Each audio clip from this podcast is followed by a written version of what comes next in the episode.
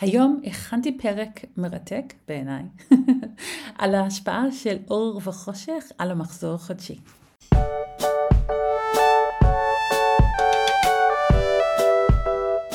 ברוכות הבאות לפודקאסט שישי נשי, המקום לכל מה שקשור לנשים ונשיות.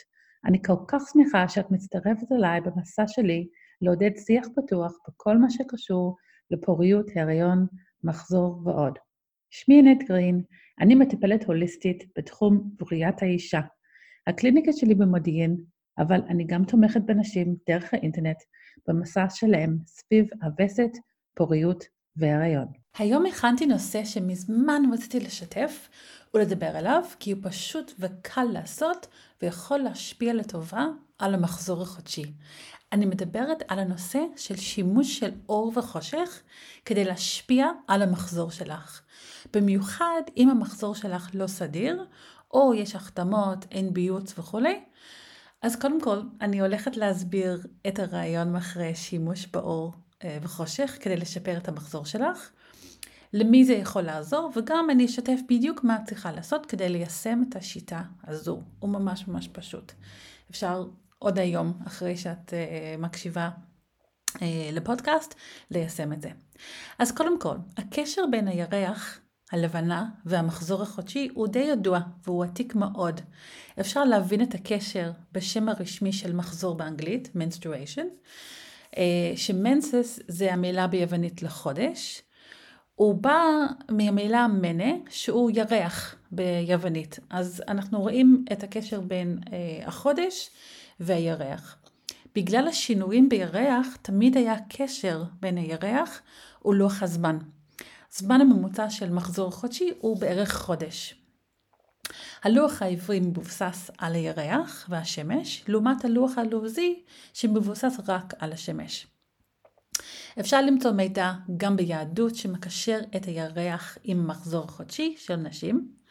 הזמן של ראש חודש, תחילת החודש שהירח הכי קטן והכי חשוך, מותאם לתחילת ימי הווסת.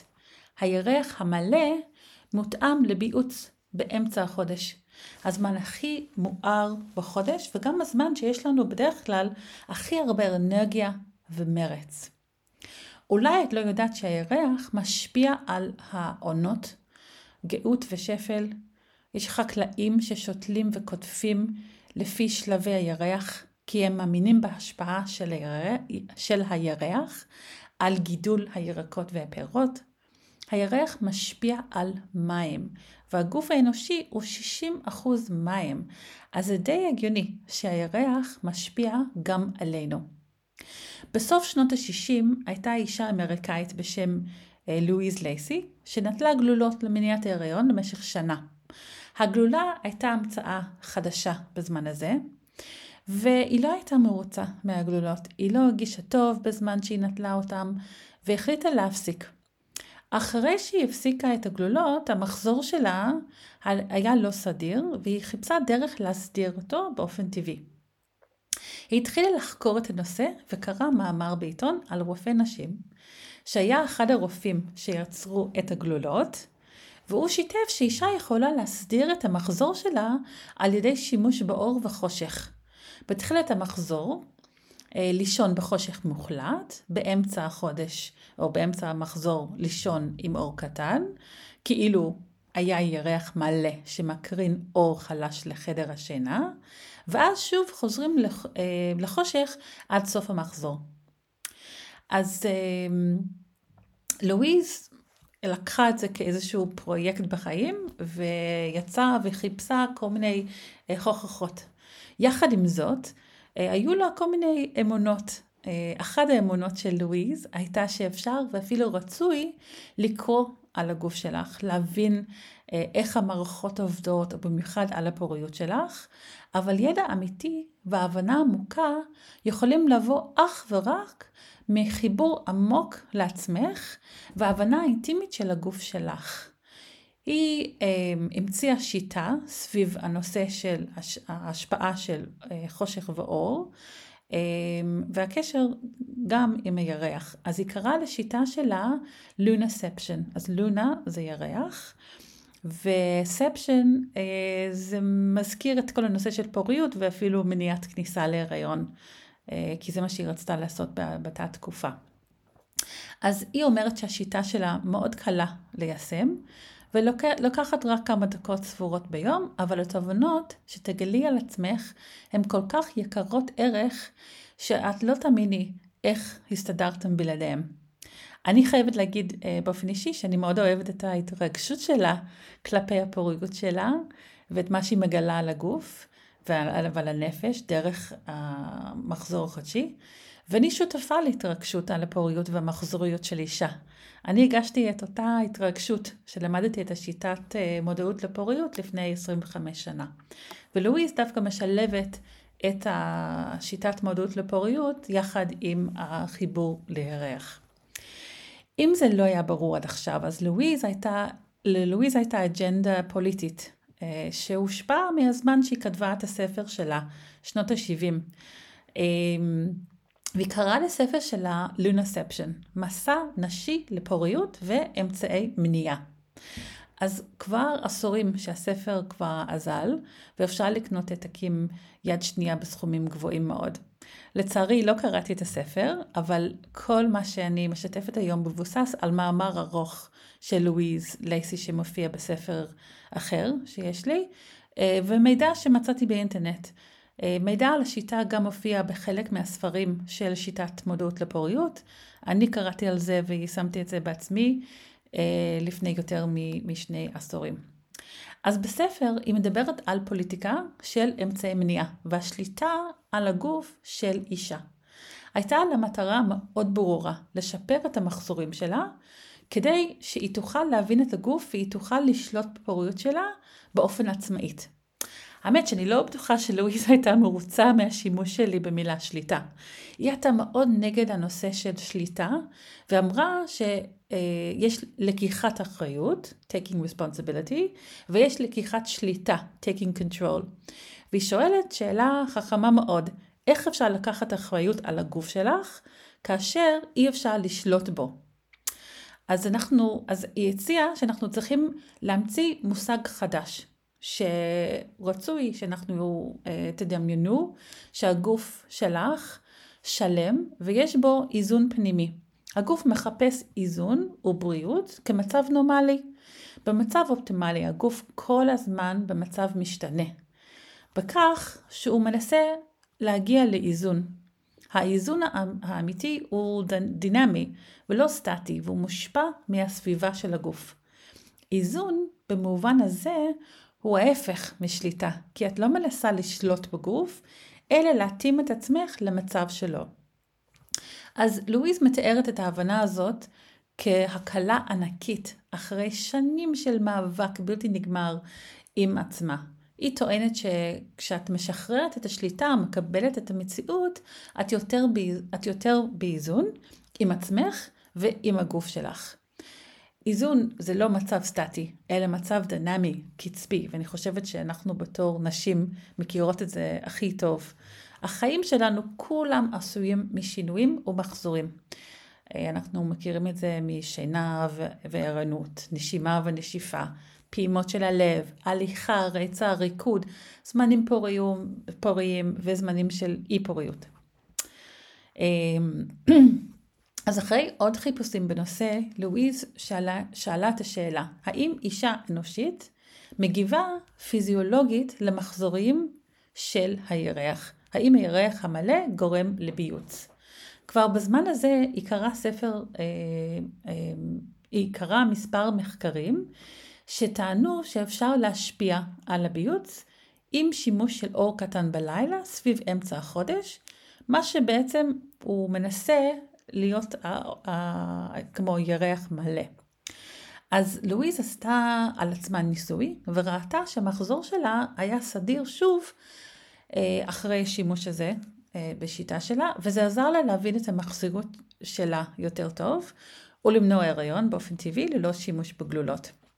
היא מדדה את חום השחר שלה כל בוקר, התבוננה בהפרשות מנרתיק, נוזלים פוריים, וגם אה, שמה לב למצב רוח שלה והסתכלות שלה על החיים, אה, דברים כמו החשך אה, המיני, אבל גם היכולת שלה להיות מעוגנת ומסודרת ויעילה. אז בעצם זה חלק גדול מזה זה שיטת מודעות פוריות, מה שאנחנו מכירים היום. אה, וכמובן, היא התחילה לישון בחושך ולהדליק אור קטן באמצע החודש, אה, בדיוק כמו הירח המלא באמצע החודש, ואז אחרי אה, כמה ימים לחזור לישון בחושך. היא רצתה להעתיק את הסביבה של אישה בדורות הקדומים, עוד לפני שהיה אור מלאכותי נפוץ כמו שיש לנו היום. ועוד 12 נשים הצטרפו לניסוי שלה, וגם התחילו לתעד את כל הנטועים שלואיז מתעדת. אם היא הייתה נפגשת עם אחד ברחוב, בהתרגשות האישה הייתה שולפת את הטבלה שלה מהתיק כדי להראות ללואיז. גם אם ההתעניינות של לואיז דעכה קצת במהלך החודשים או השנים שהיא מתרגלת את זה, העובדה שנשים רבות השתתפו בניסוי עודדו אותה להמשיך. עוד נשים הצטרפו, וביחד הם דייקו את הניסוי, קבעו את הקריטריונים אה, בתוך כל מדד.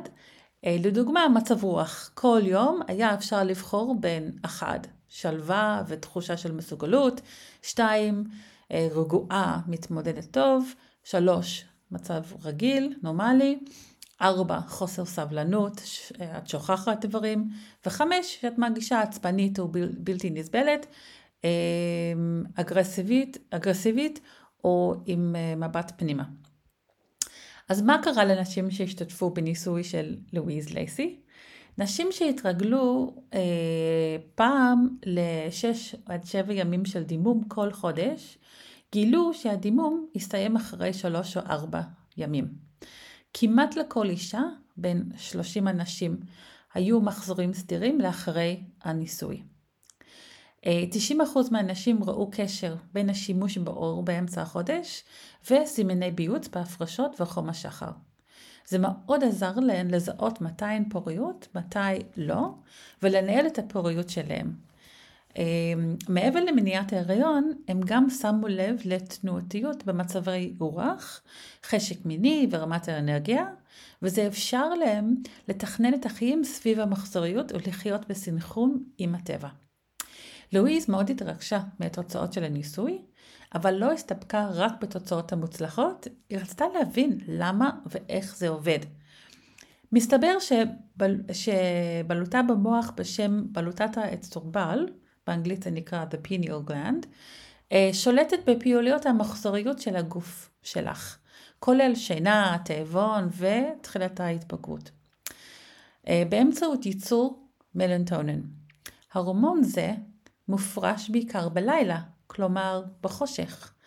אור בהיר מדכא הפרשות מלנטונן.